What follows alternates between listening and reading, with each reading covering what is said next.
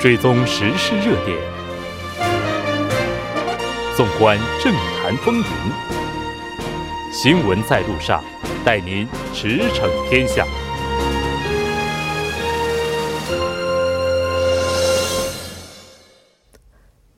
了解最新热点焦点，锁定调频一零点三新闻在路上。在接下来的半个小时，将为您带来此时此刻主要新闻聚焦分析以及数据有话说。广告过后马上回来。您的参与，我们的动力。参与我们的节目，您可以通过手机短信的方式发送短信至井号幺零幺三，每条短信收取五十韩元的通信费用。您也可以登录我们的官网 tbs 点首尔点 kr 收听更多回放。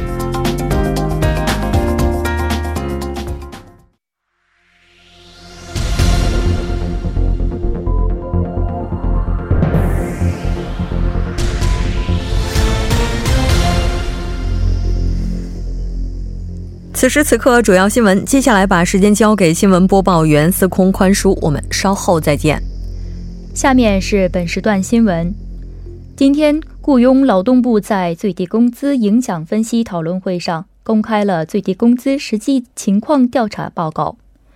调查结果显示，由于最低工资大幅上调，人力成本负担加重的批发零售业和餐饮住宿业等部分行业出现了就业减少的现象。研究人员表示，在多数企业中出现减少雇佣的现象。同时，减少工作时间的企业也很多。他还表示，餐饮住宿企业普遍调整了工作时间，以控制总工资的上升，也出现了业主本人或家属劳动时间增加的倾向。个体户以减少雇佣和劳动时间的方式应对最低工资上涨，这已经是众所周知的事实。但经过政府的实际调查确认现状，尚属首次。下一条新闻，检察厅长闵甲龙首次正面反驳检察总长文武一的主张。他表示，被列为快速通道的检警调查权调整法案并不违背民主原则。他还表示，调查权调整是听取各机机构的意见。由总理亲自出面与法务、行政安全部长官达成的协议，而且通过改革委员会，警方和检方各自提出了意见。他还表示道，在朝野双方的意见几乎达成一致的情况下，不能再受到外部因素的拖累，希望此案能够尽快收尾。下一条新闻。二零一九大气质量改善首尔国际论坛将于明天和后天在首尔市市政府举行，亚洲主要城市齐聚一一堂，共同探讨雾霾问题。该论坛从二零一零年开始，每年举办一次。今年，韩国、中国、日本等六个国家的三十五个城市参加论坛，其规模为历届之最。作为雾霾防治主要合作方的中国，预计有十六个城市参加。今年，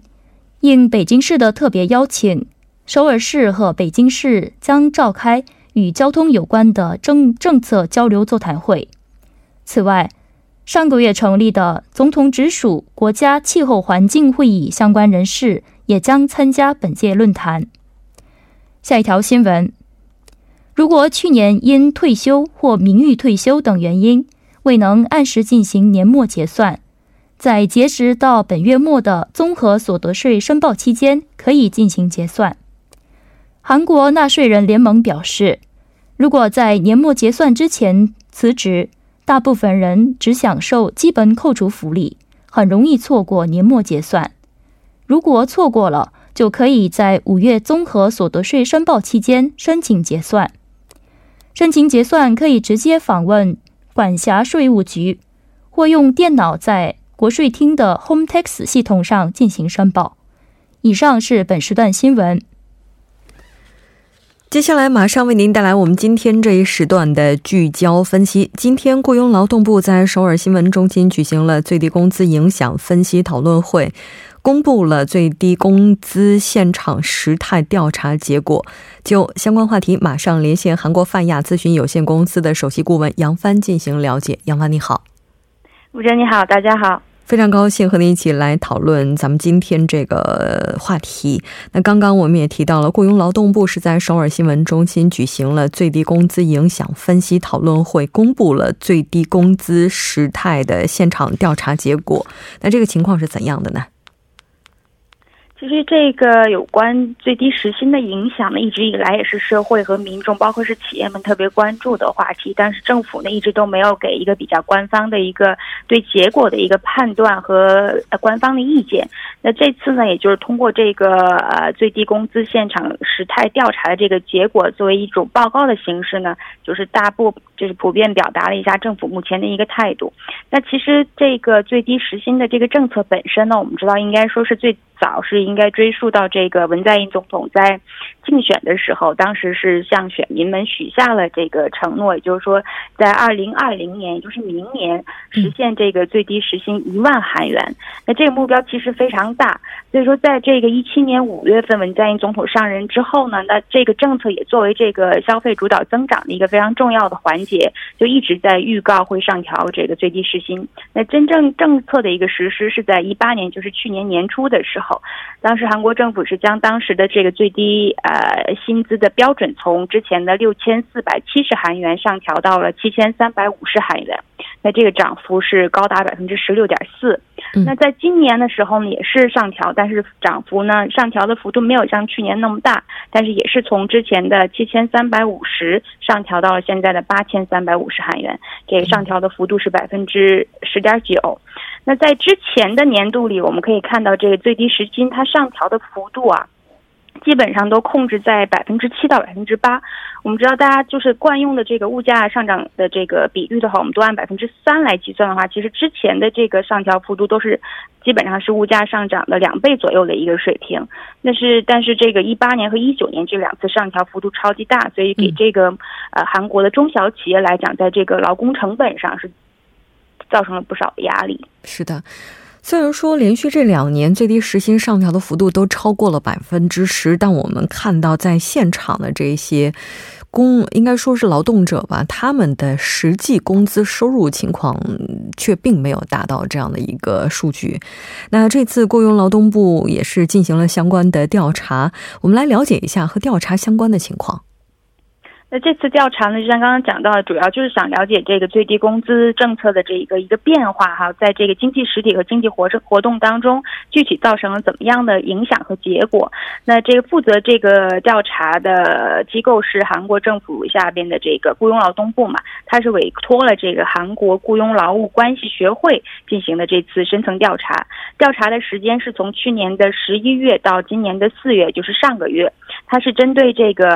四个行业的二十多个企业来进行的深层调查。这四个行业分别是这个批发零售商。啊，餐饮、旅旅店业，还有这个工业园区内的一些中小企业和这个呃汽车零配件这四个行业的二十多个企业进行了深层的调查。调查采取的方式就属于这种惯用的我们这个焦点小组访谈的这种方式。那其实从它被调查行业的这个数量和企业的这个规模和这个个数上来看，其实它毕竟是抽样调查嘛，这个抽样抽出来的这个样本应该来讲还是比较有局限性的。所以说，这个就是参考的价值，还是不是感觉不是特别值得大家用它去决定目前到底是怎么样？应该是只是用来一个参考的。嗯，是的。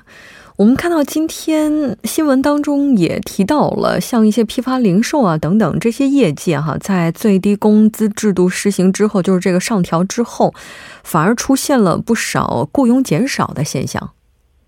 对这个，在调查里面出，就是这个参与这次调查的有这个韩国的呃首尔科学技术大学的一个叫卢永贞的这个教授。那这个教授他是他是通过调查得到了这样一个结论，就是被调查的这个批发零售商普遍是出现了雇佣减少的现象，而且相当多数的批发零售商呢，不仅是光是减少了雇佣，还是出现了这种缩短工时或者缩短营业时间的这种情况。就是说，这个如客户是就是来拜访时间不多的这段时间段呢，就选择完全休息或者是不开门。所以说，这种这个双重的这种减少的一个现象呢，应该说不仅是为了对应这个最低时薪的一个上调给带来的压力，更不如说是它可能会减少一些经济活动本身。嗯，是的。我们看到这个数据反映出来了一些，就是我们解读出来的一些信息啊。不同的行业、不同的企业类型受到最低工资影响的这个程度也是有所不同的。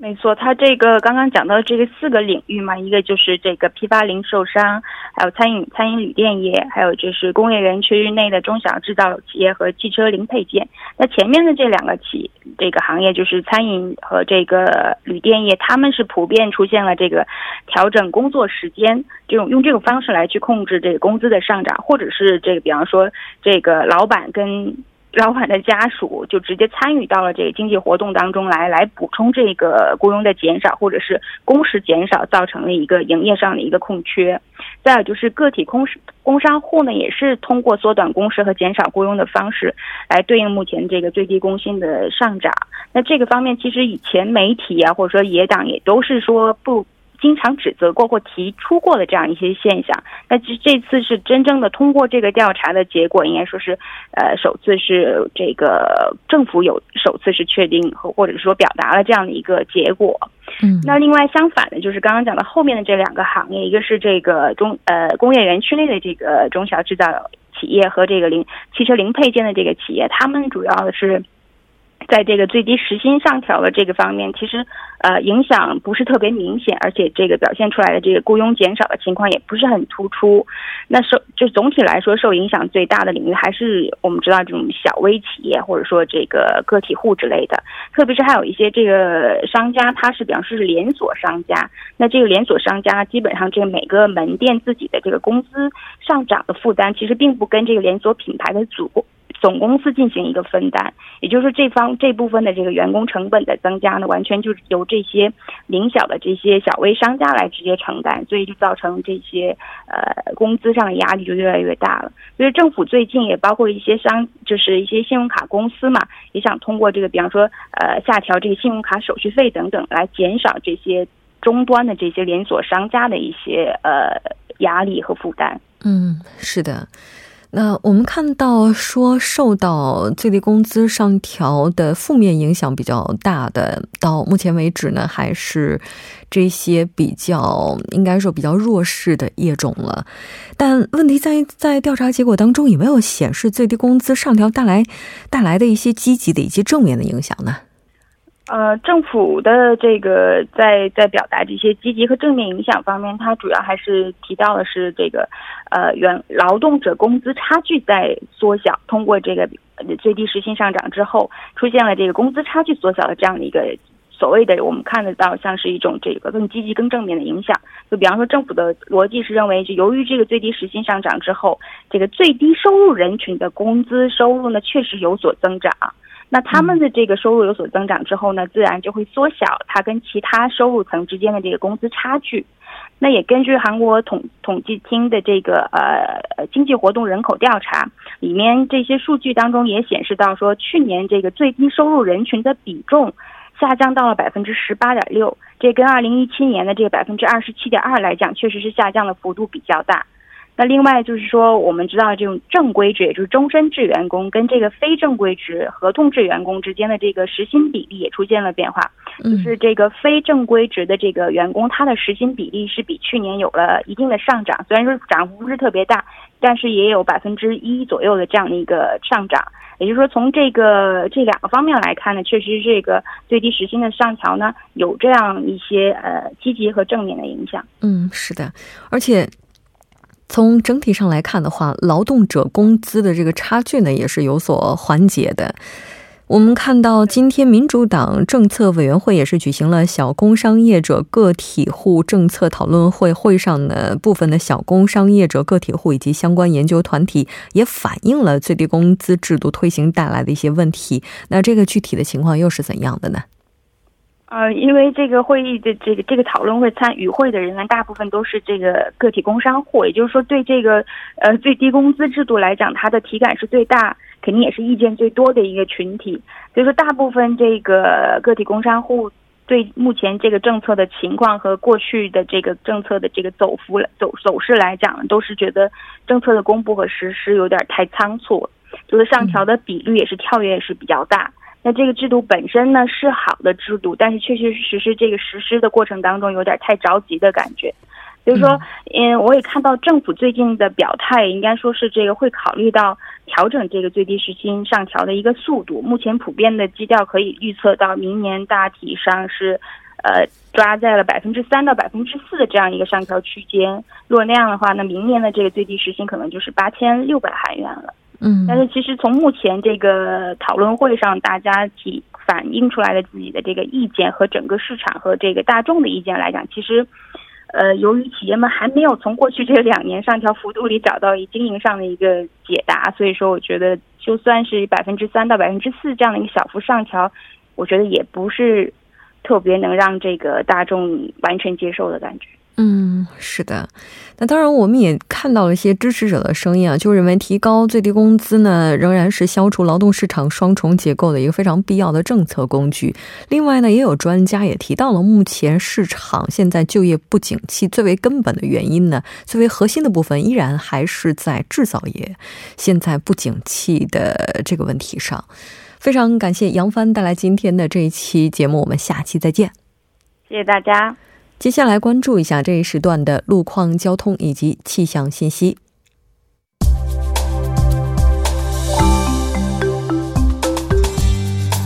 晚间六点四十八分，继续为您带来这一时段的路况和天气播报。我们先来关注一则交通临时管制的通告，在成山路延世大学前方丁字路口至独立门十字路口方向，那在金华隧道内部呢，将会进行清洁道路设备的作业。届时，单方向的两个车道中的一个车道将会进行部分时段的交通管制。那具体的管制时间是五月二十一日晚十点至次日的凌晨六点为止。好，下一则路况来自内部循环路成山方向宏济至延禧这一路段。目前呢，在该路段的三车道上发生了一起追尾事故，相关负责人员正在处理事故之中。那受其影响，后续路段拥堵是比较严重的，路况复杂，还望途经的车主们保持安全车距，小心驾驶。好，我们继续来看一下天气。今天全国多数地区继续维持着晴朗的好天气。那气温方面呢，也是维持在二十四度上下，十分的舒服。但是需要注意的是，从昨天开始到目前为止，大风天气一直在继续。今天呢，江源山地区域已经发布了大风蓝色预警，公众在出行时请注意防风避险，远离广告牌、临时搭建物等危险地带，防范高空坠物。出行时呢，要注意安全。冷空气减弱，预计从本周后期开始，多数地区的气温还会回升到三十度以上。好，我们来看一下城市天气预报：首尔晴转多云，十三度到二十五度。好的，以上就是这一时段的天气与路况信息，我们稍后再见。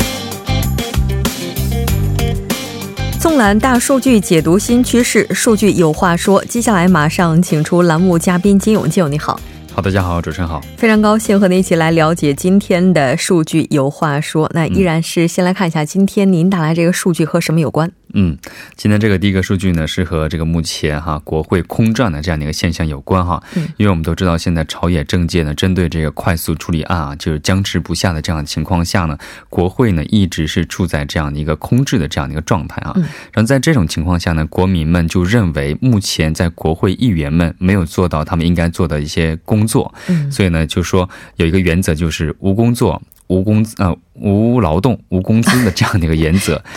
对，就是你国会议员，然后你不开会，然后你不处理这些议案，然后。你就不要拿这份工资，对，是这样的。我们来看一下具体的调查情况。嗯，然后这次呢是今日亚洲哈，在委托了今日那个舆论调查机构 a r i n Search 哈，然后呢实施的五月第三周定期的这个舆论调查，回答说哈，国会议员们也应该适用这这个无劳动无工资的原则的人是占到了百分之八十点二哈，然后呢反对的话呢，反对的声音呢是百分之十三，然后其中表示呢非常赞成无劳动无工资的这样的原。原则的是占了百分之六十八点一啊，应该算是非常呃大的优势哈。然后呢，认为呢呃反对啊非常反对这种形式的话呢是只有百分之四点三。然后呢，据了解呢，虽然目前国会呢已经是两个月没有正常召开了哈，但是呢，国会议员们就上个月拿到的。人均工资的话是一人是一千一百四十万韩币哈，嗯然后所以说呢，从调查中可以看出，在国民当中哈，可以算是呃存在非常大的不满的一个情况，而且是不分年龄、不分地区、呃不分这样的倾向，呃非不满的程度是非常高的。对，你看这赞成的比例都已经达到百分之八十以上了。嗯，对，这非常赞成是百分之六十以上。嗯。就是可能大家也都是觉得这个国会空转的这个状态哈，确实是持续的时间太长了，很多事关国计民生的法案都被搁置着。嗯，不同阶层他们这个倾向又是怎样的呢？嗯，从这个阶层来看的话呢，进步倾向较强的二十三、十、四十多岁的人当中哈，赞成无工资啊、无劳动、无工资的是占了百分之八十以上的。嗯，然后呢，在五十多岁和六十多岁以上的人当中哈，回答说应该适用无劳动无。无工资的这样原则是占百分之七十以上，然后呢，在六十多岁人群当中哈，持反对意见的话呢是稍微高一点啊，呃，反对就是说应该给他们工资。目前即使是现在这样的情况，也应该给工资的是相对来说高一点，占了百分之十九点三，应该算是在全国水平当中哈最高的。然后呢，从各个地区来看的话呢，首都圈的话，经济仁川地区的话是赞成没有劳动、没有工资的是占最多的哈，占百分之三十八十三点一。然后呢，接着是大田、中青、世宗保守支持层哈较强的釜山、蔚山、庆南、大邱、庆北、全南、光州、全北也是超过了百分之八十是赞成这样的一个原则的哈。对，你说这数据，首尔、江原、济州这边也都是在百分之七十以上哈。对，是这样你说，既然民心都已经往这个方向走了，未来 国会这个薪资改革，不知道是不是会通过？但是问题是，如果真的要这么改的话，也需要国会的通过。对，他们可能不一定会给这个案子放行哈。对。那我们再来看一下下一个数据。嗯，然后呢，另一个数据呢是针对目前是否应该增加国会议员仪式哈，国民们也是做出了自己的一个回答。然后据调查呢，对于在现有国会议员的年度经费总预算范围内，是否可以增加现行三百席的议会人数的这样的一个提问哈，然后呢，有百分之三十三点一的人是回答可以增加的，但是呢，否定的人数是更多的哈，否定人数是占到了百分之五十八点一。嗯。那从这个具体的阶层来看，有什么特点呢？嗯。然后，特别是在五十多岁哈，是占了百分之六十九点八；六十多岁的话是占百分之六十七。这些人当中哈，反对增加国会议员的人数是最多的哈。然后从地区来看的话呢，济州、江原是百分之六十，釜山、庆南是百分之七十点一，嗯，呃，是反对增加人数的哈。然后从政治倾向来看的话呢，保守层是百分之七十八点七，中立保守层是百分之六十六点九，也是反对声音最高的哈。嗯，那赞成的意见的话呢，是在四十多岁。嗯，是达到了百分之四十五，湖南地区呢百分之五十一点一，进步层的话是百分之四十九点四这样的一个情况。嗯，这反对的声音应该差不多都是觉得，哪怕增加了国会议员的数量，这国会能不能开门还是未知数。嗯，对，还是像现在这样空转的一个状态。是的，嗯，我们再来看一下今天的下一个数据。嗯，最后一个数据呢是对于文在寅总统的无党代表会晤方式应该如何的这样的一个提问哈，国民当中哈百分之四十二二点七的人回答说，呃，首先最好是和无党代表进行。统一会晤之后再进行一对一的会晤哈。嗯，然后呢，呃，回答说应该先与这五党代表单独会面，是占了百分之二十二点一，这个也是还不到一半哈。呃，然后呢，回答说总统应该无条件的进行让步，是占了百分之十四点七。回答说应该只会见国会院内交涉团体，呃，当然是除了这个民主党和正义党之外的朝野呃三党啊。代表是占了百分之十一点二哈，嗯，然后呢，金所长就是也这个这个舆论调查机构的所长哈表示预测啊，如果强行进行一对一的领袖会谈的话呢，双方都会有存在一定的风险哈。如果呢在单独会谈中找不到任何的协议点的话呢，那么韩国党的风险也有可能会增大，这是他的分析。数据基础呢？嗯，这次数据基础是十七号到十九号啊，以全国一千零四十八名十九岁以上的成年男女进行了一个调查，呃，信赖度呢是在百分之九十五的情况下，上下百分之三的差距。嗯，是的。那现在有。一些比较核心的问题，应该说双方之间的这个分歧还是非常明显的。那会晤之后是不是能够解决问题？共同会晤能解决怎样的问题？单独会晤又是否能够奏效？问题这个还是这个需要去进一步探讨的。非常感谢金勇，我们下期再见。好，再见。那整点过后马上回来。